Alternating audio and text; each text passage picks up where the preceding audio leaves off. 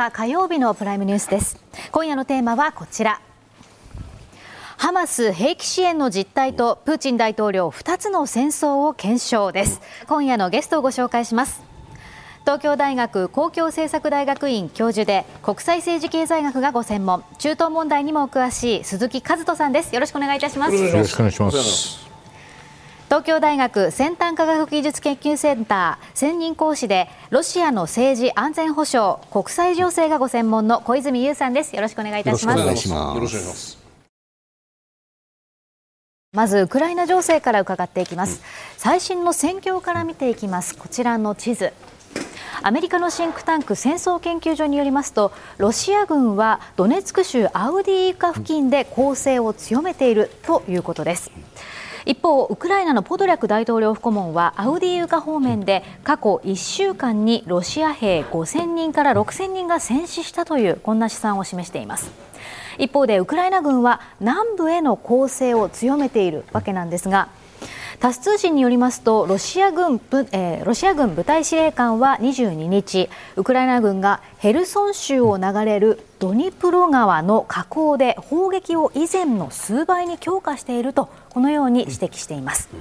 まずは東部について伺いたいんですけれども小泉さん、先週の時点でプーチン大統領はウクライナ軍の反転攻勢は完全に失敗したと発言していましたここに来てロシア軍はどうでしょう？かなりの苦境に立たされていると見た方がいいんでしょうか？そうですねあのウクライナの反転攻勢が予期したようにうまくいってないということはもう今年の6月からずっと明らかなんだと思うんですね。今この地図の中に特幕という場所があの映っておりますけども、はいうんまあ、現状、この特幕までなんとか突破しようというのがウクライナ軍のまあ主な攻勢作戦なんですよね、はい、ただ、この特幕さえやっぱりなかなかそんなに簡単には落とせないということがまあずっと続いているわけです。うん、でなので、その間にロシアとしてはまあこの特幕の周りに追加の部隊をこう配備してですね、うん。まあ、特幕の周りにこの追加の部隊を配備してなんとかこのウクライナ軍の攻勢を支えようとしている、うん、プラス、うん、えー、このもうちょっと東の方ですねこのアウディウカというところでは、うん、えー、非常に激しい攻勢を続けていてものすごい犠牲は出してるんですけども、うん、まあ、なんとかこのアウディウカにいるウクライナ軍を包囲しちゃおうとしているように見えます。ですから、まあ、あのお互いこう攻勢を掛け合っているという状況ですよね、はい。はい、お互い攻勢を掛け合っていて、現状ではまあどちらも決定的な成果は出せていないと。うん。えという中でこの一番西の方で言いますとこのヘルソンの辺りでウクライナ軍がどうもドニプロ川を渡って、まあ、ロシア軍の後方を突こうとしているということですから、まあ、真ん中でウクライナ軍のその本命の反転攻勢が行われているでその左右の両翼のところではお互いがお互いの弱いところを突こうとしている、うん、まあ、そういう構図だと思いますね。鈴木さんこう全体のこう今の戦況どんなふうにご覧になってるんですか？まあ、そうですね。あの一進一退の状態で、はい。はい、まあ、どちらがこの優勢とも言えない状況だとは思うんですけど、うんうんまあ、最終的にこのウクライナ軍がどこへ向かおうとしているのか、はい、まあ、真ん中のその特幕を中心としたところをこの抜けていく、まあ、こういうところが、まあ、今目指しているところだと思うんですけれども、まあ、究極多分最後に問題になってくるのは、まあ、このクリミア半島に、はい、えー、どういう形でアプローチしていくかみたいなところだと思うんですね。でまあ、どこまでこのウクライナがそこに迫られるか、まあ、あそこまで至れないんだったらどこでこのまあ、冬を迎えるかと。いう、この辺りが、まあ、今問題になっているところで、まあ、ちょっとこの冬があだんだん近づいてくるタイミングになってくるとですね、まあ、ここで多分あの少しでもあのリードというか、まあ、優位な立場に立とうとする、うんうん、そういう動きがあのこれからも続くような状況になるのかなというふうになって、まあ、ちょっとあの戦況がさらに激化する可能性はあるなというふうには思っています。小泉さんね、はい、えっと、東部と南部とで両方でいろいろお話考えてまずじゃあ東部の方から伺っていきたいんですけれども、はい、東部のこのアウディウカ周辺の戦況に関してこれウクライナ軍参謀本部23日の発表でいうとアウディアウディイウカでの戦いは防御を固めてウクライナ側がね、はい、ウクライナ側が防御を固めており敵に大きな損害を与えているとこういう参謀本部の発表があるんですけれどもただしこちらの地図を見るとアウディーウカというのは明らかにこう突出していてねここでそのウクライナ側がロシアに多大な損害を与えるとはなかなか思えない、もしかしたら包囲戦を仕掛けられていて、殲滅のリスクがあるんじゃないかぐらいに見えるんですけれども、この参謀本部の発表、どうご覧になりますか、まあ、あのその2つはおそらく矛盾しないと思いますね、例えばその今年の春のバフムトの攻防戦のことを考えてみてもいいと思うんですけども、はい、あそこもウクライナ軍がガチガチに固めていて、うんうん、でその今年の2月ぐらいからですよね、はい、そのバフムトの周辺の高地をロシア軍が取ったりなんかして、うん、まあ、じわじわ追い詰めていって、最終的に5月末には取っちゃうわけですけども。はいその過程ではロシア軍というかそのワグネルとロシア軍は凄まじい損害を出しているわけですよね、うん、ですからまあそのロシア軍が包囲戦を仕掛けているということとその過程でものすごい損害を出しているということはまあおそらく矛盾しない。で現実に今出てきた視覚的に確認されているロシア軍の損害例えばその壊れた戦車とか、うんまあ、そういうものを見ても、ロシア軍がやはり相当の兵力を投入してなおかつ損害を出していることはまあ明らかなんだろうというふうに思います。なので問題はバフムトみたいにこのままウクライナが損害を強要しながらも最終的にアウディーウカを保持できなくなって放棄せざるを得ないのか。それともロシア軍が取っちゃうのかということですね。でもう一個はあの、あごめんなさい、えっと、もう一個はバフムトとの類似で言うと、バフムトもアウディーウカも、なんていうかこうこの戦争の数勢を決定づけるような、うん、決定的に重要な場所ではないということなんです、要衝ではない。そうですね、うん。はい、そこにロシア軍が集まってるから重要になっているのであって、うん。はい、例えばそのアウディーウカを取ったからロシア軍がもう完全勝利できて、ウクライナは抵抗できなくなるとかって場所ではないんですよ。ね。でそれに対して今このやってる特幕を目指すウクライナ軍の攻勢、はい、これはかなり今後の戦争の奇数に影響を与える場所だと思います。あのここに鉄道線が通ってるんですよね、はいはい、ここに鉄道の線が通っていてうまくいかないですね、うん、ちょっとうまくいきませんが、はい、ここにあの鉄道が通っていて、これより南には現状鉄道の線がないんですよ、うんうん、ですから特幕を取れるとウクライナ軍がロシア軍の東西の兵艦をこう分断できると。い。うことがまあ予想されるのでこっちは重要であると、なのでまああくまでもやはりこうアウディーウカで勝つか負けるかというのは、まあ、その地域における勝ち負けであって、戦争全体の勝ち負けではないんだと思います。そうするとね、小泉さん、そのアウディーカのこの戦いって、この地図だけ見ると、ウクライナ側がこう著しく突出していると見るべきなのか、えー、それともアウディーカをだけ残して、周りをロシアがこう包み込もうとしているのか、流れとしてはどういう状況が今、起きているんですか？まあ、あのどちらもだと思います。あの、はあ、例えばこのアウディーウカの後ろのこの,、まあ、あの緑のところとつながっている部分ですよね、はい。はい、ここの差し渡しはそんなに大きくありませんので、はいロシア軍が一気にここを包囲しちゃうってことは、まあ、ありえなくはないんだと思いますがただ、この1年8か月の戦争を見てると、はいうん、あの完全に包囲されるってケースはほとんどないんですよね。うん、で多くの場合、まあ、あのロシア軍もウクライナ軍もソ連軍の末裔なので、はい、非常に機械化されてますので、はい、割と逃げるときは早い、はい、あのトラックとか走行車でわっと逃げちゃうんですよね。ですから、まあ、あの本当に保持しきれなくなったらおそらくウクライナ軍も、あのここを放棄すると思いますけれども、うん、まあ、現状ではまだ持っていて、うん、でなおかつここで頑張っている限りにおいては、うん、本命であるこの特幕正面のロシア軍をいくらかなりともこっちに吸収しておけると、まあ、いうことでウクライナ軍としてはまだここを諦めずに戦い続けているのでしょうし、あのこのしばらくのアウディーウカでの損害の大きさですね。ロシア軍ロシア側の、はい、あのワグネルの場合は、まあ、その非正規軍がめちゃくちゃな突撃をかけて、毎日何百人も死なせたっていう、まあ、ずさんな戦争なんですけど、アウディーカの場合は、ちゃんとしたロシアの正規軍がそれなりの火力とか飛行戦力を持って攻撃をかけてこのやられ方なので、あの割に替えの利かない戦力をここで相当出血してるんだろうという感じがします。えー、ですので、まあ、ウクライナ軍にしてみれば、うん、あのワグネルを消耗させるだけだったらあんまり意味がなかったなと。だけど、ここでロシアの正規軍をこれだけ消耗させられるんだったら、うん、まあ、おそらく釣り合うという計算をしてるんじゃないですかね。先ほどもお伝えしました南部の、えー、戦況についても伺っていきたいと思います。南部の戦況ですね。ウクライナ軍がヘルソン州を流れるドニプロ川の河口で砲撃を以前の数倍に強化しているとこのように指摘をされているんですが小泉さんこのウクライナ軍の渡河作戦の進捗状況についてはどうご覧になってますか？そうですね。あの以前からウクライナ軍はこのヘルソン市の、まあ、向かいのあたりですね、はい、この辺りにはどうもあの非常に小規模な共闘砲を作ってているということは確認されてい。たんですが、あの最近の新しい展開はそのもう少しこの東の方ですね、こっちの方にも共闘砲を作って、もうちょっとこっちかな、うん、こっちの方にも共闘砲を作っていて、うん、なおかつこれがあの西の方のヘルソンの向かいの共闘砲に比べて、うん、ある程度深くまで浸透しているらしいんですよね。あの地図で見ると、まあ、2、3キロ程度、はい、えー、入っているようである、でロシア軍の激しい反撃を受けてこうあのそれはこう押し戻されたという話もありますし、まだ持ってるって話もあってあんまりよくわからないんですけれども、ただ、まあこれまでにない大規模な渡河作戦をやっていること自体はもう間違いないと思います。でただ、えーと、このヘルソンの向かいにせよその東の方にせよ、どっちもまだこう橋を架けるに至っていないんですよね。はい。はい。で橋がかかっていないと、重戦力が、まあ、つまり戦車とか、榴弾砲とかが渡せないので、えー、そうなりますと、まあ、あんまりこう奥深くまで進撃していく能力がおそらくないと。兵隊も持たないであろうと。でところがこう奥深くまで入っていかないと、うん、その敵の大砲の射程を押し返して、はいはい、橋を架けるだけの安全なオペレーションができないってことなんですよね、うん。うん、だからこれ鶏卵みたいな話で、はい、あのジレンマなんですよ、ですから果たしてウクライナ軍がこれを本気で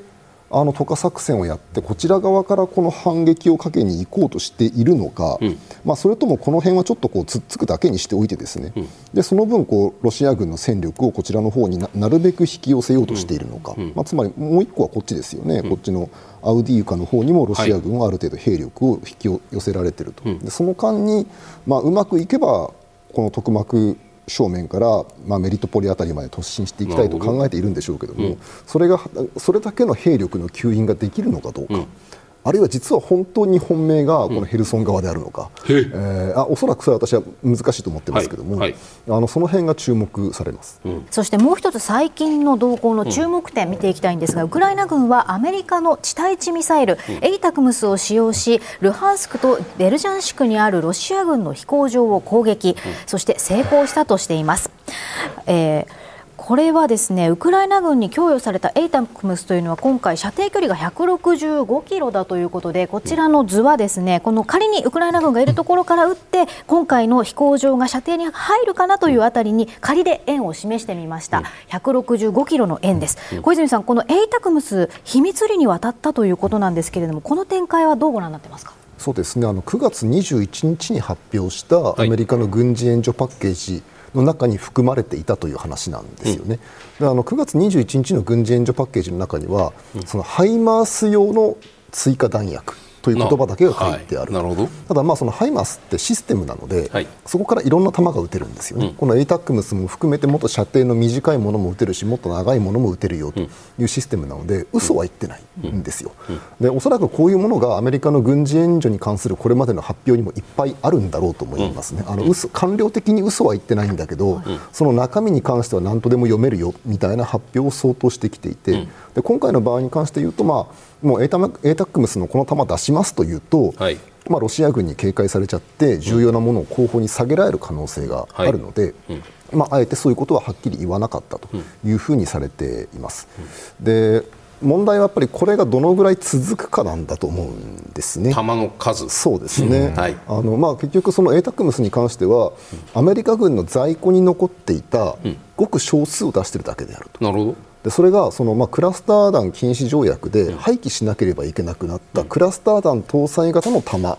のまだ廃棄が終わってない分がいくらかあったのでそれを出してるって話らしいんですね。そうなりますと、まあ、あのどんなに多くても数百発オーダーなんだと思いますが、はい。はい、まあ、これはどう考えてもそう長くは持たないであろうと。でそうするとウクライナ軍がこれからもロシア軍の後方を叩きつけ続けようとするんであれば、うん。うんぱりそれを超えてアメリカ軍がまだ備蓄している非クラスター型の弾、はい、これも継続的に出していかなければいけないと思いますし、うん、まあ、ウクライナのクレバ外相はあの継続的に出てくるんだと。そういう合意になってるんだっていう言い方をしているんです、ね、新規にアメリカがその160射程165キロのクラスター弾搭載の ATACMS を追加生産するって意味ですよね。いや、えーと、あるいはこの米軍がまだ持っている。あまだ持ってる、はい、あのまだ持っている単弾頭型、うん、クラスターじゃないやつです、ね。はい、これであれば、まあ、まだ弾数はそれなりにあるので、はい、まあ、これであればもっと出てくるかもしれないと。うん。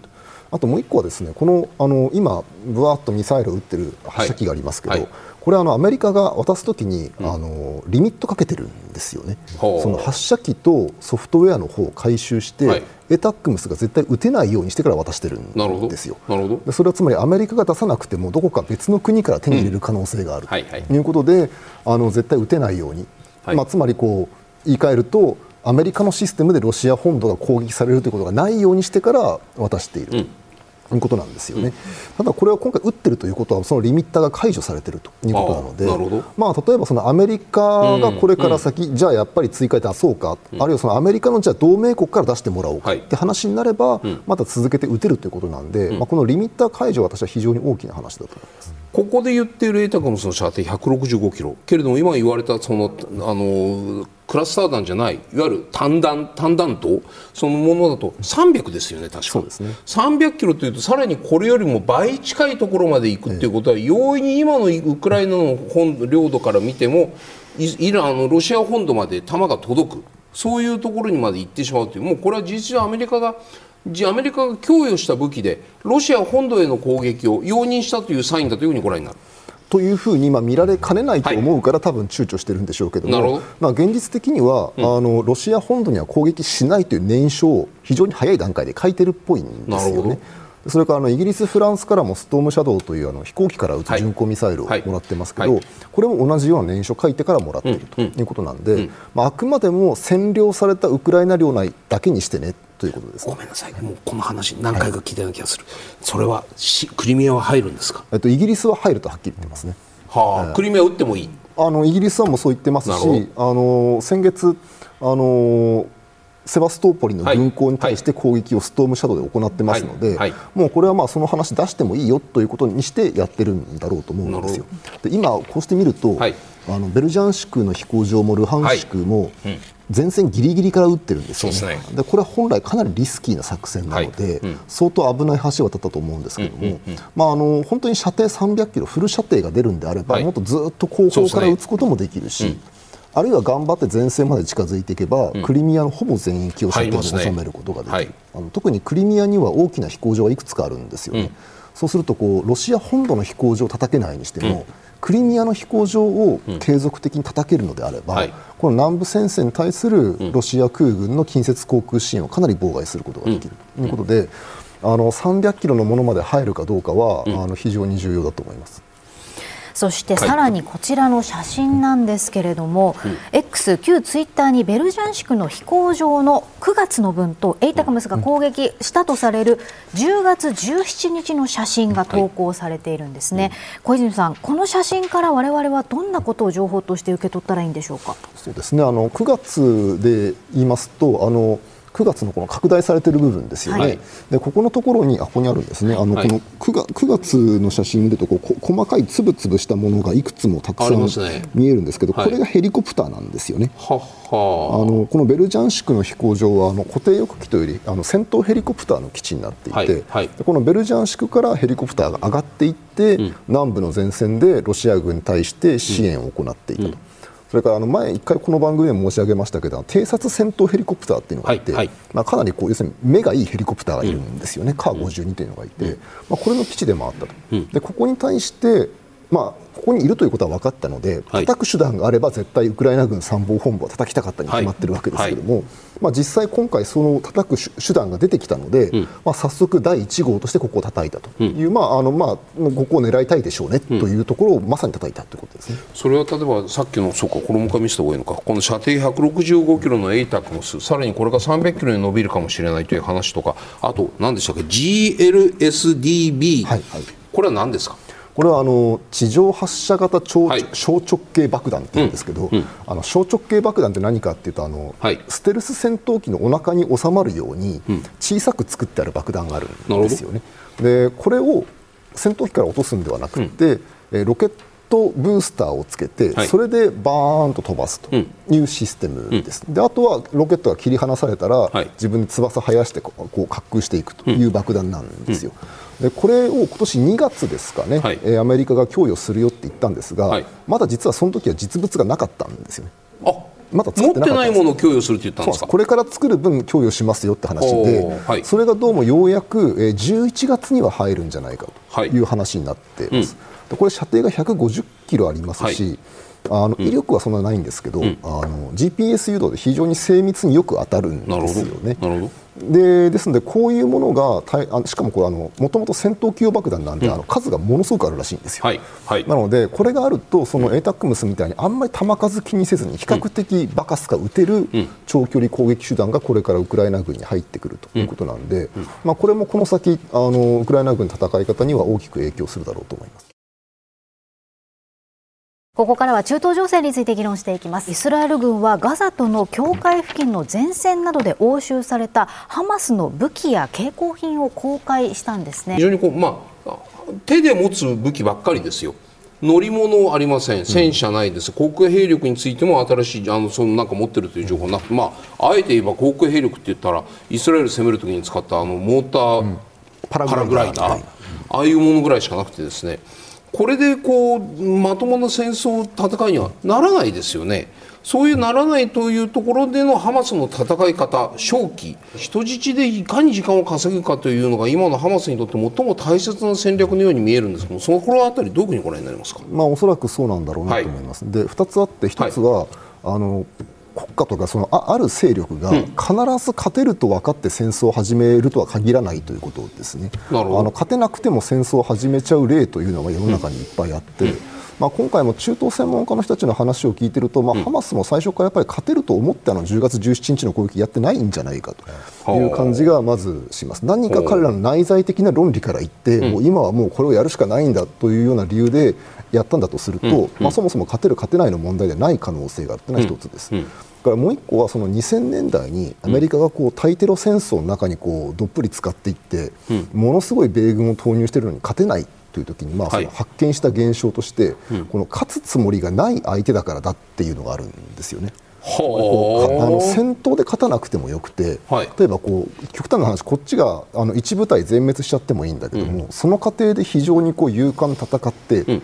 あのアラブの人々のこの共感が得られればいい、うん、であるいはそのイスラエル軍とかアメリカ軍の攻撃はひどいものであると。こんなに民間人を巻き込んでますよということによって、うん、その15の、まあ、イスラエルとか国際社会の15の世論を動かせればよい。はいはいいうところが実は本丸だったんじゃないかって議論を2000年代半ばぐらいにアメリカの海兵隊の連中なんかはしだしてるんですよ、うん、実はこれが今言われてるハイブリッド戦争って話の一番源流の議論なんハイブリッド戦争の基本っていうのはそういうその戦場における勝敗じゃないところにおけるダメージを相手に与えるそういう話なんですか？あそうなんですよね。なので結果的にその戦う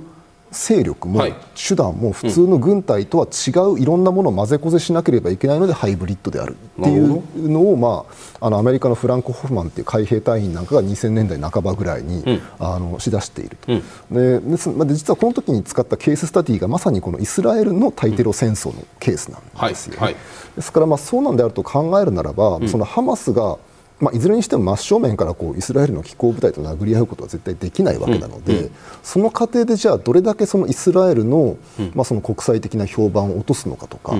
あるいはそのイスラエル国民とか国際社会のその、まあ、こう世論を動かすのか、というところを狙ってくる可能性があると。ちょっと分かんないのはやはり今回、そのイスラエル側がもう本当に我々はひどいことをされたと、何があっても手を緩めないぞという方向にちょっとなんかかつてなく固まっているような感じもするので、はい。はい、そういったこうハイブリッド戦争的な戦い方が通用するイスラエルであるのかどうかというところも非常に大きいんじゃないですか、うん、鈴木さん、ハマスの今回のイスラエル軍に対しての向き合いはどういったものだというふうにご覧になってますか、うん、そうですね、まあ、あのハマスっていうのは、まあ、今ガザのに、ガザ地区にいるのは、まあ、軍事部門の、はいまあ、アルカサムっていう旅団だけで、ハマスの本体っていうのはあのカタールにあるわけですよね。でハマスの政治部門には、えー、今回あのえー、このアルカサム旅団というのは連絡をしてなかった、うん、つまり、えー、彼らも知らない形でこの奇襲攻撃を用意していたというふうに言われています。でそれだけやっぱりこの、えー、政治部門を信用していないというか、うん、まあ、そこに多分イスラエルの,、えー、このスパイやあの情報網があかかっているからだからあのの軍事部門が、まあ、独自で、えー、この対応をしたということで、まあ、それであるがゆえにですね、このまあ、とにかく人質を取れるだけ取るっていう、こういうことを、まあ、考えて、うえまあ、あのヨムキプールっていうこの、まあ、宗教的なお休みの時期に、うえこのまあ、そそそれこそ本当にガザ地区から、えガザの教会から、まあ、あのそれほど離れてないところでやってる音楽フェスとか、そういったもう民間人が集まっているところを狙って、この、まあ、人ざらいをするというか、もうかっさらってくるということで、まあ、人質をこの抱える。こういうあの、まあ、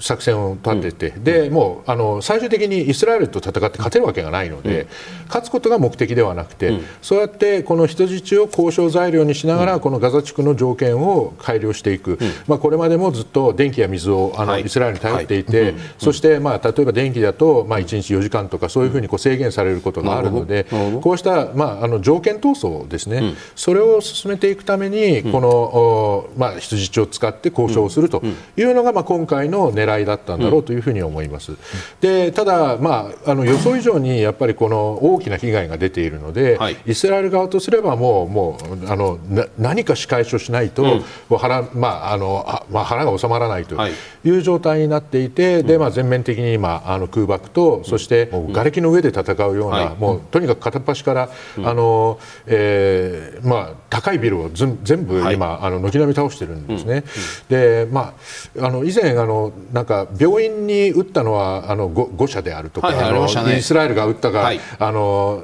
イスラム聖戦のミサイルなのかみたいなことを、あの話になりましたけどもう今あのイスラエルはそれどころじゃないもうもうあらゆる建物を今どんどん壊していってるっていう形で、うん、そうしないとやっぱりこの市街戦が戦えない状態になるので、うん。うん、いや今はもう本当にあのこうなんていうんですか通りに沿って瓦礫を作ってるっていう、こういう形に今、えー、なっている状態です。でえーと、これが、まあ、要するに、えー、ハマスとしては、まあ、あの基本的には地下のトンネルとか地下空間を使って、はい、この、まあ、あ人質を盾にしながら交渉をして、うん、そして、まあ、イスラエル軍の撤退それから、うん、えー、その後のガザ地区の安定というものをどうやってこう勝ち取るかという議論をする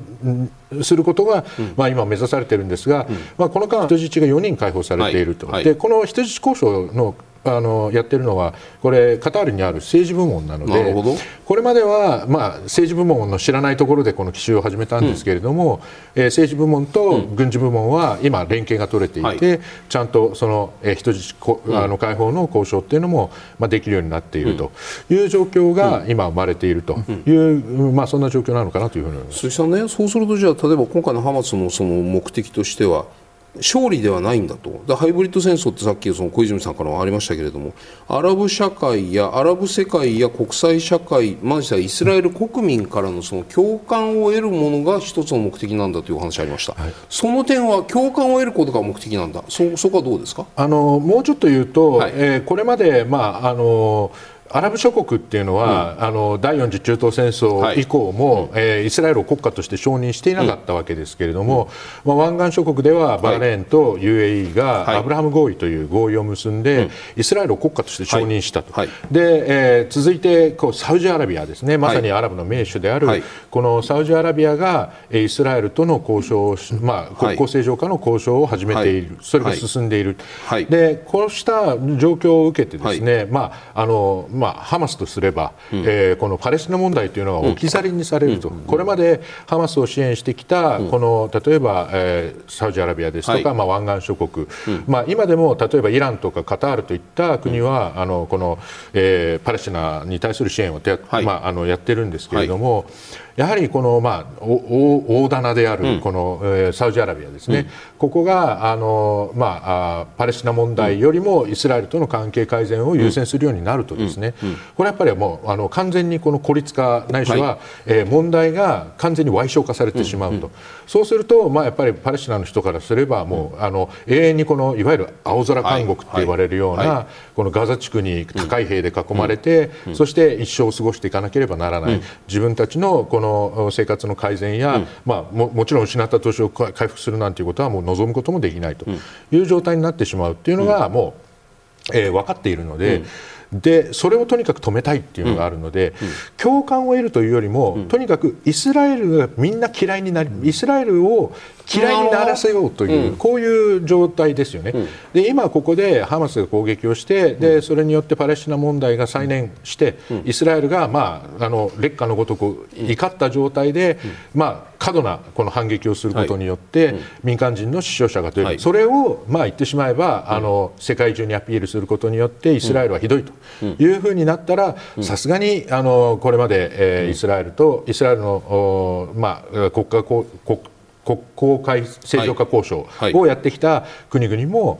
もうさすがにちょっと無理かなという、こういうあの状況が作れるというのが、まあ、ハマスの狙いなんだろうと思います。そこまでという言い方も変ですけどそこまでその反イスラエル感情をもう一度呼び覚ますのが当時の目的だとすればそこまでは行く行ったすでにできている、はい、こういうふうにご覧になるわけですね。そうですね。あのあの、はい、サウジとイスラエルの交渉も完全に今頓挫しちゃってるわけですから、はい、さらにそのもう一歩先第5次4次まで行ってるんで第5次中東戦争まで行くようなアラブの国々がじゃあハマスないしはパレスチナの人々を救えイスラエルを地上から殲滅しようということでアラブの国々が軍事的にイスラエルにプレッシャーをかける侵攻する。そこまではさすがにいかない。それはもうないと思います。それはもうない。あのそれをやって多分サウジアラビアはじめ、はい、あのアラブ諸国がこう得るものっていうのは、まあ、おそらくないでしょうし、まあ、軍事力的に、えー、イスラエルに対してそれだけのこの戦戦争を仕掛けるだけの能力のある国っていうのはないだろうと、はい、サウジアラビアと UAE が、まあ、この中では、うん、アラブの諸国の中では、うん、まあ、かなりあの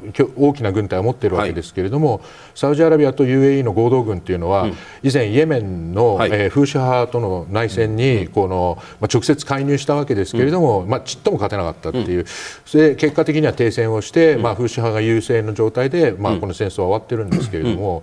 こうした、まあ、あのサウジアラビアや UAE の軍事力っていうのは、はい、まあ言ってしまえばイスラエルの日ではないという状態ですので、うん、あのまあ、戦争を仕掛けて勝てるというような状況ではない、ね、まあ、50年前の第4次中東戦争の時代とはもう全然その、あのえー、こう戦力の差が、うん、大きく違うということで、まあ、今あの、第5次中東戦争があるとすればですね、はいはい、えー、まあ、イランを巻き込んだ形の戦争があるということが、まあ、あの議論されてはいますけれども、私もその確率はそのそんなに高くないんじゃないかなというふうに思ってます。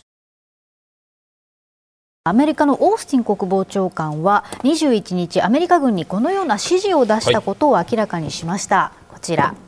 中東派遣に備えるアメリカ軍部隊の増員を指示、また空母ドワイト・ D・アイゼンハワーの行き先を東地中海から中東に変更したと、こういうことなんですね。小泉さん当初軍事的な介入には消極的な姿勢を見せていたアメリカですけれども中東派遣に備えるアメリカ軍部隊の増員指示したりですとか空母の行き先を変更したりなどしています。これはどうでしょう？大規模な軍事介入を考えてというそういうふうにご覧になりますか？いかがでしょう、まあ、大規模な軍事介入を本当にするんであればこんなものではないと思いますね、あともう一個面白いのはこのドワイト・ディ・アイゼンハワーの行き先が、つまり東地中海ではなくて、スエズ運河通ってペルシャ湾に出るんですよね。なるほど。ということはもうこれは明らかにその、まあ、イスラエルとかパレスチナそのものというよりは、まあ、イランに対して妙なことしない方がいいですよってメッセージをまあ送りに行ってるんだろうと。まあ、いうふうに考えられますよね。うん、で、えっと、昨日ですかあの、はい、アメリカの駆逐艦が、うん、まあ、その自分のところに飛んでくるわけじゃないんだけども、はい、近くを巡航ミサイルが飛んでたので撃ち落としましたということが起きてるんですよね、はい、9時間で相当数撃ち落としたって話ですけども、まあ、おそらくこれもまあ、何らかのイランと関係がある勢力がどこかに向けて撃っていた巡航ミサイルを、まあ、遠距離が探知してあの SM2 というミサイルで撃ち落としている、はい、だからまあこれもまあ時間が自分の艦が危ないわけじゃないんだけども、うん、見つけたから撃ち落としました。というのは、おそらく法的根拠が薄いので、はい、やっぱりこれも何らかのメッセージ効果を狙ってやったんじゃないかということを考えると、うん、まあ、イランもややるほどバカじゃないんだろうけど、うん、やっちゃだめだよというような姿勢を、まあ、その海軍力で見せているように見えます、ね、そのアメリカの駆逐艦がその巡航ミサイルを撃ち落としたというのはこのペルシャ湾の中の話なんですか？違います違います。あの、えーとえー、基本的にはあの、はい、ミサイルを撃ったと言われるのが、はい、イエメンにあるフーシ派にあるミサイルで、はい、そこからこの航海を渡、はい、あの、この、えーと、レッドシーですね、はい、あのえー、スエズ運河に向かっていくこの航海に向かって、はい、えー、撃ったあミサイル。こちらの方にあのそその丸がついてるのはオマーンで、はい。えっとイエメンははい、左側です。はいはいはい。はいでえっとそのこっからえーこっちに向かって撃ったミサイはいそうですね。これは行き先は？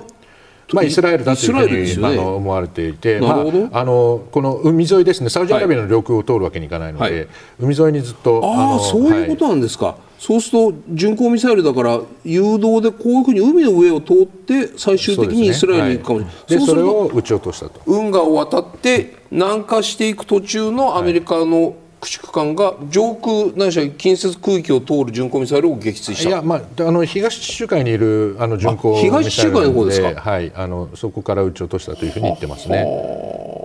これはうん鈴木さんからご覧になるとアメリカ海軍のそのいわゆるイエメンだったら風刺派、はい。まあ、そそれイランの支援を受けてるかもしれないと言われる、はい。この辺のの武武装勢力に対する強烈ななんていうんですか？威嚇というか、まあ、やめろと。む無駄ですよということを言いたいんだろうということだと思います。あのはい。はいただ、ちょっとやっぱり注意しておきたいのは、はい風刺派っていうのは、まあ、あのシーア派の、まあ、一派ではあるんですが、はい。はいえー、とそんなに、まあ、言ってしまえばイランとの関係が強いわけではなくて、まあ、イランは、まあ、武器を支援している、はい。これはハマスと同様でハマスはスンニ派なんですけれども、まあ、ハマスもイランから見れば言ってしまえば、まあ、言うならば隣のおじさんぐらいの距離感の、はい。まああの知ってる相手でであの支援はしてるけれども、そんなに言う言うなれば自分たちのこうなんていうか親近感というか、自分たちのこの連携の相手というふうに見てるわけではない。はい。ところが、まあ、あの大事なのはレバノンにいる、あのヒズボラっていう、はい。この、うんはい。武装組織で、これはもう最初からイランが作った組織なので、あのヒズボラと、えーこのハマスっていうのは、あまた風刺派っていうのは全然違う、なるほど。あのなんていうんですかねこうあの江戸時代でいうと不大大名と戸様大名ぐらいのはいはいイランから見たらね。はい。はい違いがあるわけで,、でそういうところで今やってるんだということはちょっと認識しておく必要がある、イランが関与しているといってもいろんな関与の仕方があるので、あのお金出して武器を渡してっていう程度の付き合いであるのか、それとももう本当にあの、はい。えー、と親戚関係で司令官と司令官がの、まあ、息子と娘が結婚するみたいな、そういうレベルなのかっていうのでは全然違います、はい。ではここからは緊迫する中東情勢をめぐるロシアの思惑について議論していきます、パレスチナ情勢をめぐるプーチン大統領の動きをまず見ていきたいと思います。16日にプーチン大統領はイスラエルのネタニヤフ首相イランのライシ大統領シリアのアサド大統領パレスチナ自治政府のアッバス議長そしてエジプトのシシ大統領と相次いで電話会談を行いました。でプーチン大統領は今回の紛争に対しまして民間人に対するいかなる暴力も容認できないとの見解を示しています、小泉さん、プーチン大統領のこれらの動きからロシアと中東諸国との距離感ですよね、ウクライナ侵攻後も変わっていないのかどうか、ここはいかがですか？そうですね、まあ、民間人に対するうんぬんかんぬんっていうのは、まあ、な何言ってやがるんだって話そういうことですよ、それ言ってほしかった。あ まあそうですよね、えっとはい。まだイスラエルが殺してい。るパレスチナ人の数は数千人オーダーですけども、明らかにプーチンの命令で殺されたウクライナ人の数、それから命を落とした両軍の兵士の数ってもう万のオーダー、はい。下手するとあの全部合わせて10万のオーダーに乗っているということで、まあ、あのイスラエルもパレスチナも,、もうこんなことをするべきではないと思いつつ、まあ、どう考えてもロシアがやってる暴力の規模にはままだまだ被験していないと、はい。あのそれを非難できる筋合いではないと思いますしまあさすがにそれが分からないプーチンではないと思うんですよね。でまあ、そうしう。ん。まじゃあどうしてこういうことを言うんですか？いやですからあの結局、もう自分たちがいい側なんですよってことが言いたいってことですよね、まあ、あのちなみにロシア側の公式見解では、はい。あのロシアの軍事作戦によって民間人は一切死んでないということになっているので、ウクライナで。ウクライナで。ということになっているので、はあ。の公式見解にあの忠実にのっとるのであれば、我々は誰一人殺さずウクライナで、ナチスであるところのウクライナ政権を倒すために頑張ってるだけですと。なるほど。だけど君たちそんな民間人を殺すなんていけないよみたいなそういう姿勢ですよね。でまあ、多分これがそのある程度その中東の人々から見た場合に、はいあの悪いイスラエルに比べれば、ロシアはまっとうなこと言ってるじゃないかっていうふうに、まあ、響く層が多分いるんだろうと思って言ってるんだと本当にいるんですか？いるんですまあ。そこは分かりませんけども、はい少なくともいるだろうという期待のもとに言ってるんだと思いますし、まあ多分西側の国々の中にも数パーセントはあのプーチンの言うことがその通りだと思う人々もいるんじゃないですかね。であのロシアの情報戦って別にこうマジョリティの認識を180度グリッと切り替えようとしてないんですよ。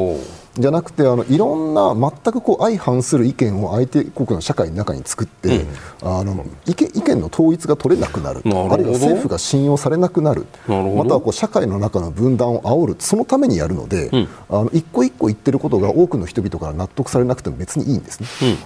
うん、でまあ、それでもう一個言うとあの、はい、今回、ロシア側のそのナラティブで顕著なのは、はい、こういうことが起こっているのは、うん、アメリカの中東政策の失敗なんであるという言い方をしています。うん、だから、まああのまあ、確かにアメリカ、中東に影響力は強いんですけども、はい、別にアメリカのせいでこうなっているわけではないんだとおそらく思うんですけど、うん、えー、ただ、ロシアの言い方としてはやっぱこう、アメリカが覇権国として失敗してるんだと、うんはい、もうそのアメリカの覇権があの後退して、もうどうしようもなくなってるんだってことを、まあ、もう20年ぐらいずっと言ってるわけですけども、その最新事例が、今回の悲劇なんだというふうに、まあ、あの言っている、われわれからすると理解しにくいんだけども、うん、ロシアがいつも言ってることからすると、まあ、そうなるんでしょうね、うん、ということです、ね、これあのイランとかシリアとかアッバス議長とか、まあ、さあのエジプトシシさんとかに民間人に対するいかなる暴力も容認できないというのは、まあ、ある意味こう筋として分かるような気もするんですけれどもイスラエルの首相に対して民間人に対するいかなる暴力も容認できないという見解を示した、直接電話でもし言ったとすればですよイスラエルのそのガザへの攻撃ハマス相当の名目ののもと行われる地上侵攻というのはそれは許しませんよと言ってるのとイコールですよね。そうですねそれはそういうことを言うことによってじゃあ例えば西側の国々 G5 とか G7 とかあ7はないや。あの6ないしは NATO の一部の国々が。イスラエルに対してのその支持をするのとは全く反対側のポジションを取ろうとしている。そういうこうなんていうか対 NATO 対アメリカのポジショニングとしての発言だという理解でいいんですか、まあ、あの当然それはあると思いますね、はい、だからそのロシア側のナラティブでいうと、はい、その西側悪い西側に支援されたイスラエルが、民間人が大量の犠牲が出そうな作戦をやろうとしているので、正義のプーチンとしてはそれはいけないよというふうに言ったということにまあなるんだと思いますし、もう一個言うとあのロシア自身が大量のムスリムを抱えた国だということなんです、うん、でもイスラエルとの関係悪くないんじゃないですか？イスラエルとの関係も悪くないです、うん。はい、だからあのイスラエルをこう名指しであの悪だとも非難はしないし あとあの一応その民間人に対するいかなる暴力なので、はい、これはそのハマスによるロケット弾攻撃だって含まれているわけですよね、はい、そこはそこさえはっきりさせなければ、うん、おそらくイスラエル側としては、うん、あそれはハマスの話ですね。お話受けたまりましたということで終われるので、はい、あのー、なんでしょうね。こうやっぱりロシアってこれまで中東でアサドを除くあの、うん、アサド政権のシリアを除けば、はい、そんなにこうどこかに明確に肩入れするってことはあんまりしてこなかったんですよね。でまして今回そのイスラエル、パレスチナってロシアの死活的な利益がかかっているわけでもないし、はい、ロシア軍が駐屯しているわけでもないので、うん、まあ、そうすると、まあ、各勢力どこから見てもなんとなく耳障りのいいことを言っておくというのが、うん、まあ、多分今のロシアにとっての最適解なんだと思います、うん、なるほど。鈴木さん、このプーチン大統領のポジションはねプーチン大統領はこのイスラエル、ハマスの武力衝突の、まあ、仲介とは言いませんけど何らか仲立ちをしようというような意欲そこに感じますか？全く感じないですね。ということは、まあ、彼は何のためにこういう立ち居振る舞いをしているのか、まあ、基本的にはやっぱり自分のその、まあ、あ存在感、まあ、こうこういった、はい、あの国際的な出来事に、えー、対してですね、うん、まあ、何らかの形で働きかけをしているという、うん、こういう、まあ、あのまあ、ふりをするというか、まあ、そういうパフォーマンスであるのと、うん、まあ、もう一つはやっぱりこの、まあえー、ウクライナ侵攻以降ですね、うん、やっぱり関係が強化されたイラン、はい、それから、まあえー、もともとあの関係の強いシリア、うん、そして、まあ、プーチン大統領としては、そのえー、アメリカの必ずしも言うことを聞かない、まあ、あこのエジプトですとか、はい、パシフィ朝とい。うところとの,、まあ、あの関係をちゃんとつながってますよということをアピールするというのが、まあ、一つ大きなところかなというふうには思います。またやっぱり今後あの鍵になるのはイランだと思いますので、はい、そのまあ、イランの腹のなんていうんですかね中をちゃんと見ておきたいと、うん、要するにまあどういうことを考えながらこの、うん、この事態を見ているのか。と。いうことと、うん、まあ、あとやっぱりそのネタニヤフ首相、それからアッバス議長、まあ、アッバス議長はともかくとして、ネタニヤフ首相とのやっぱり会談は、うん、まあ、あのネタニヤフがどこまでやるつもりなのかというところの腹を探る、うん、そういうまあ意図があったのかなというふうには思います。なるほど。ここからはパレスチナ情勢に対する G7 の姿勢について伺っていきます。まずはこちら見ていきます。8日 G7 議長国である日本の岸田総理は X 旧ツイッターですべての当事者に最大限の自制を求めると投稿しました翌9日には日本とカナダを除く G5 がですねイスラエルの自衛権を支持する声明を発表しました日本政府は12日になってハマスの攻撃についてテロ攻撃を断固として非難すると初めてテロという言葉を使用しました。一方で22日にはカナダも加えた G6 がイスラエルの自衛権を改めて支持をするという声明を発表しました。それに対して昨日松野官房長官は会見で6カ国は誘拐、行方不明者などが発生しているとされる国だとしているんですね。鈴木さん、日本はパレスチナ情勢について中立の立場を示しているわけですがこれ G7 の各国と歩調を合わせる必要はないのかどうか、ここはいかがでしょうか？そうですね、まああのーロシアのウクライナ侵攻と比べてみると、まあ、ロシアのウクライナ侵攻というのはもうもう明白なこの、えー、国際法違反。しかもあの国連安保理の常任理事国が、えー、この戦争を行ったという点で、まあ、G7 として対抗するというこの結束力、まあ、ないしはそのロシアという力に対する、まあ、こうカウンターウェイトというか、まあ、対抗力というものを持つ必要があったという意味で G7 のまとまりというのは大事だったと思うんですけれども。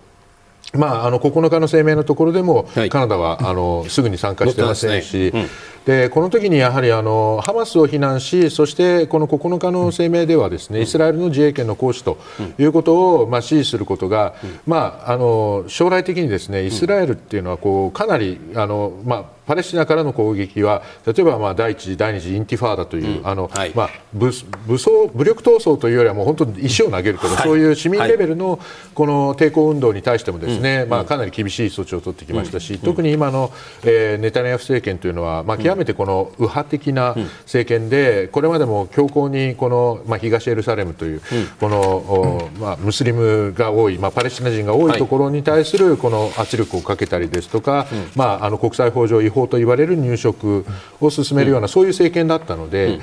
まあ、イスラエルがこの自衛権を支持するというとかなり、まあ、そのあの戦闘が激しくなるだろうということは想定されていた中で、まあ、日本はそれを踏まえてですね、このイスラエルの自衛権、まあ、この9日の声明には、まあ、すぐに乗らなかったと。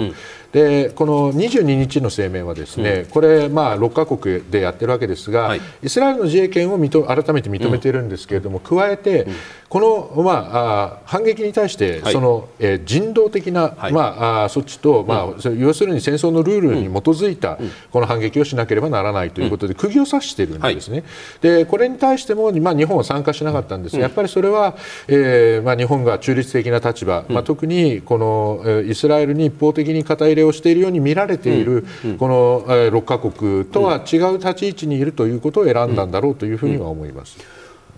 国の自衛権っていうのは鈴木さんこれは別にこんなあのこんなって言っちゃいけないか。その G G7 のうちの6か国があえてこういうふうに言わなくてもこれはもう所有のものとしてみんな国際的な理解は当然ありますよね。そうですね。あのまあもともと例えばあのアメリカの2001年の9.11の同時多発テロ、はい。ね、これに対する自衛権の発動として、はい、アフガニスタンへの、はい、まあ派兵を即座に決めているわけで、うん、まあ自衛のための権利というのは国が相手とは限らないということがもうその時には確立しています、うん、それだったらば22日のその日本以外の G6 がねイスラエルの自衛権を改めて支持する声明を発表した。さらにこれに合わせて、まあ、国際法にのっとった、まあ、ある意味イスラエルに対して反撃における自制をちょっと含んだ言い方もしているんだったらば、はい、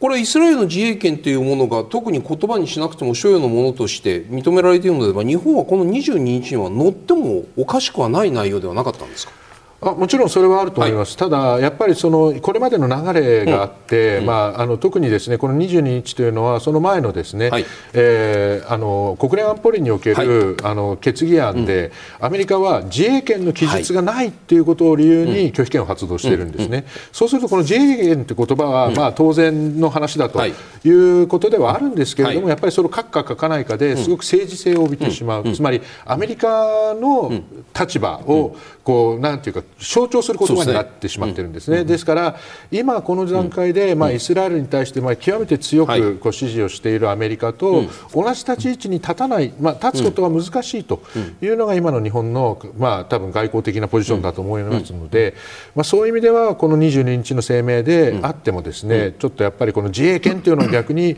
あのはっきり書くことが、まああのそのまあ、アラブ諸国、イスラム諸国から見ると、うん、やっぱりちょっと、まあ、あここに、えー、まあ、改めてこの賛賛同というか参加することが、はい。はい、えー、日本にとっては得策ではないという判断だったのではないかなと思います。うん、今の話伺うとそのこのさまざまな日本のその発表の背景にはね日米協調よりもアラブへの配慮を優先したというふうに聞こえてきます、はい、それでいいですか？そうですね、うん、あの全体のバランスを取ることを優先している、はい、ということだと思います、うん、でまあ、アラブだけではなくて、まあ、イスラエルとのこのバランスっていうのが大事だというのが日本の立ち位置だというふうに理解しています、うん、逆に言うとアメリカはもう、ほぼほぼイスラエル支持っていうのが、ね、あのまあ、まずは出発点なので、それがあのそれとはやっぱりどうしてもあの日米とは合わないんで、まあ、パレスチナ問題っていうのはもうそれこそ70何年ずっとやってきた話ですので、まあ、もうなんていうか日米同盟とか G7 とかっていう単位でどうこうなるような話ではなくて、それぞれの国がそれぞれの立ち位置を、特に国内的なあの文脈国内政治の文脈で非常に持ってしまっているので。なかなかこれはなんていうんですかね日米同盟を優先するというよりは、アメリカはアメリカの事情で日本は日本の事情でこの判断していくというこういうまあ立ち位置を取らざるを得ないのかなというふうに小泉さんはい、僕なんかから見るとこの8日の岸田さんのその X に乗っけた両当事すべての当事者というのはこの場合でいうと両者ですよ、うん、イスラエルとハマスに最大限の実践を求めると言っておきながら12日にはテロ攻撃を断固として非難する。これはつまりどういうことかといえばイスラエルハマスを激しく非難している、はい、しかもこれは国と国との戦争ロシアがウクライナに攻め込むような話とは違って国とまあよく言えば政治グループ、うん、テロ集団という定義にもなります。それの向き合いの中でじゃあ両者に均衡の自制を求めるという一番最初の日本政府のこの発表自体からどうなんだろうかって思ってる人これ僕以外にもたくさん政府関係者にもいました。この日本政府の言いぶりのここがあえて変化と言いますけれどもどうお感じになりますか？あのウクライナ戦争とのパラレルで私はやっぱ考えちゃうんですけど、はいはいはい、ウクライナでの戦争に関しては、まあ、早いと早い段階から岸田政権はウクライナ支持ですと、うん、ロシア非難ですって言ってるんですよね、うん、でこの戦争の場合は明確な侵略行為なわけですよ。うんで別にあのウクライナって夢の理想国家ではないので、はい、ダメなところがいっぱいあって、うん、その中には結構深刻なダメな問題もあるんだけども、はい、でもそういうものをさっぴいても圧倒的にロシアのやってることの方が理不尽だし残虐ですよね、うん、だからもうこれはロシアがダメであるというふうに、あのなんていうか勾配が非常に大きいと思うんですね。で今回の戦争の場合ちょっと私はこれも特にその事情をちゃんと知ってるわけじゃないですけど、うんものすごく短いスパンで出来事を見た場合っていうのは、はいはい、まあ、そのハマス側からロケット弾が5000発も飛んできて、はい、向こうの市民が殺されました、うん、であの武装戦闘員が越境してきてものすごくむごたらしい殺し方で市民をたくさん殺しました、うん、明らかにこれダメなわけですよね。で一方でもう少しスパンを長くしてみると、うん、さっきその天井のない監獄青空監獄って言葉がありましたけども、はい、まあ、ガザをものすごく非人道的な状態に置き続けてきて、うんで入植も進めてやっぱりこうイスラエルにとこのこの状況そのものに関して、はい、やっぱりイスラエルにも相当責任があるように見えるんですよね、うん。うん、この地域に知識のない非専門家から見ると。はい。うん、でその場合にこう勾配がやっぱりこうそんなに大きくないように見える、うん、どどちらにもやはり問題があって、という時にあのとりあえず今起きてる残虐行為やめませんかっていうメッセージはそんなに変なものには見えないんですよね。でその上で、まあ、あのテロ攻撃を断固して非難するっていうのは、まあ後からそのハマス側の方を、まあ、一方的に非難するように見えますけども、はい。まあ、同時にかといってじゃあそのイスラエルの自衛権行使というところに賛同に加わらないっていうのは、まあ、なんていうかまあ、なんていうかあるある意味でそこでバランスは取ってるように見えます、あの日本政府がどういう考えでどこまで考えているのか全然わかりませんけども。まあ、なのであのその是々非々という考え方をするのであれば、このウクライナと、あのパレスチナの問題に関してはなんとなく私は今回日本政府の行動原理はそんなに変わってないように見えるんですけど。なるほどね。小泉さんね。その自衛権っていう言葉で言うとその日本もその国として自衛権当然持ってるわけで攻撃をされたらそれに対して反撃する権利を持っているということをみんなその自衛権という範疇の枠の中で考えるときになぜ日本はイスラエルに対してのみとは言いませんイスラエルに対しては自衛権を認めたがらないのか。これは多分イスラエルが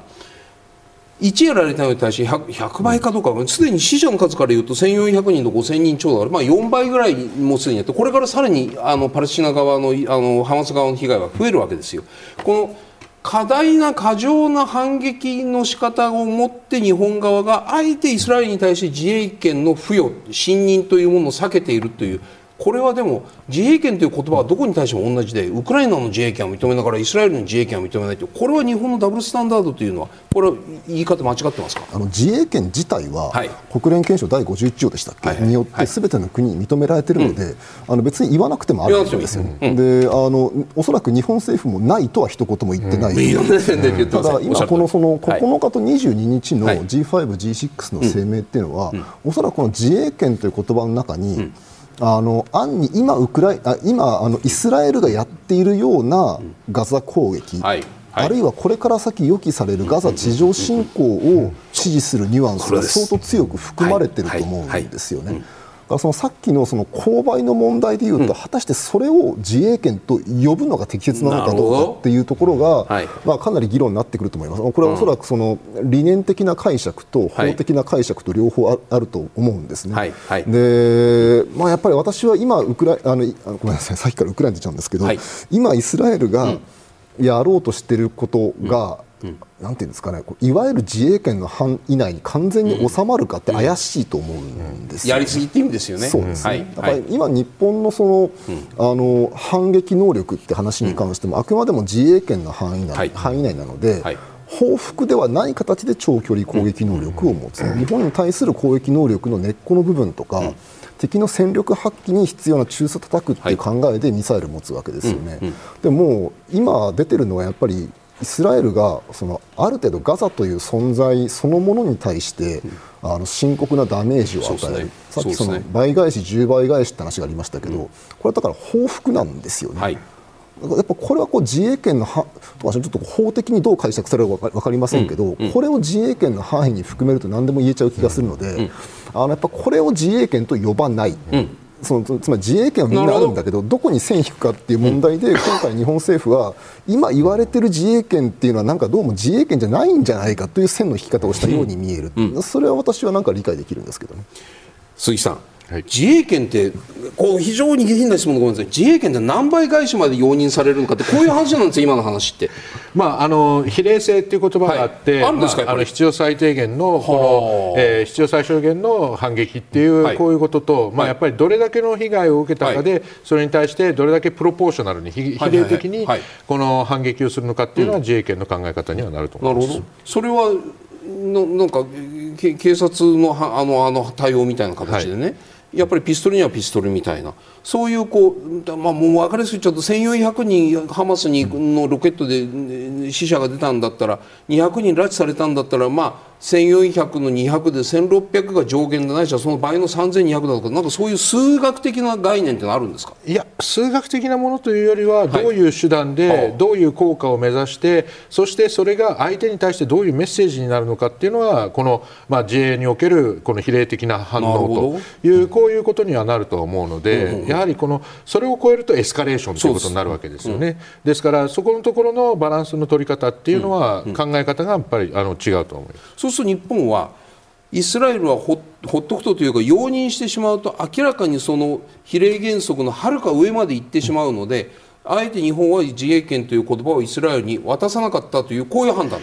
まあ、今使われている自衛権という言葉がそういうこの、うん、えー、かなりその、まあ、比例の範囲を超えるものに、えー、なりかねないっていう懸念があって、まあ、そこには支持できないっていうか、そこには参加しなかったという選択だったんだと思います。今夜は日本が示すべき外交姿勢というテーマでご提言をいただきます。ではまず鈴木さんお願いします。はい。えー、オプションを増やすということであります。まあ、先ほどあの、えーまあ、日本外交の中で、まあ、G5、G6 に入らなかったとい。うことなんですがこれは逆に言うと日本が外側にいることによってイスラエルともハマスともこの、えー、連携しまた、えー、ちゃん会話ができるチャンネルを残すという意味で、えー、外交のオプションを増やしていくそういう外交だったと思います。それは結果的にその他の G6 の国々から日本一出論みたいにはならないですか？まあ異質な国はいっぱいあっていいんじゃないですかね。はい。ありがとうございます。小泉さんお願いします。はい、私はあのエンドステートとしたんですけども、はい、まあこれはあの軍事戦略考えるときに最終的にどうなっててほしいのかなってことを考えて、そこから手段が出てくるんですよね。だからあの小手先の一個一個のまああの局面をうまく乗り切るってことも大事なんですけども、例えばその中東との関係、はい、ウクライナでの戦争、その他の問題、最終的に日本はどこに立ったいのかっていう対極観から一個一個の政策分野が導き出されるべきじゃないかということでこうしました、うん、そうするとアメリカとの協調を重視するのか、それとも自国のその利害というものを強く押し出したらいいのかって、ここのバランスって日本って柱が立ってると思いますか？まあ、あのそこは分かりませんけどでもそれは政治家にしかできない役割です、うん、役人には絶対できないので、うん、そこにまさに政治の役割があるんだろうと思います。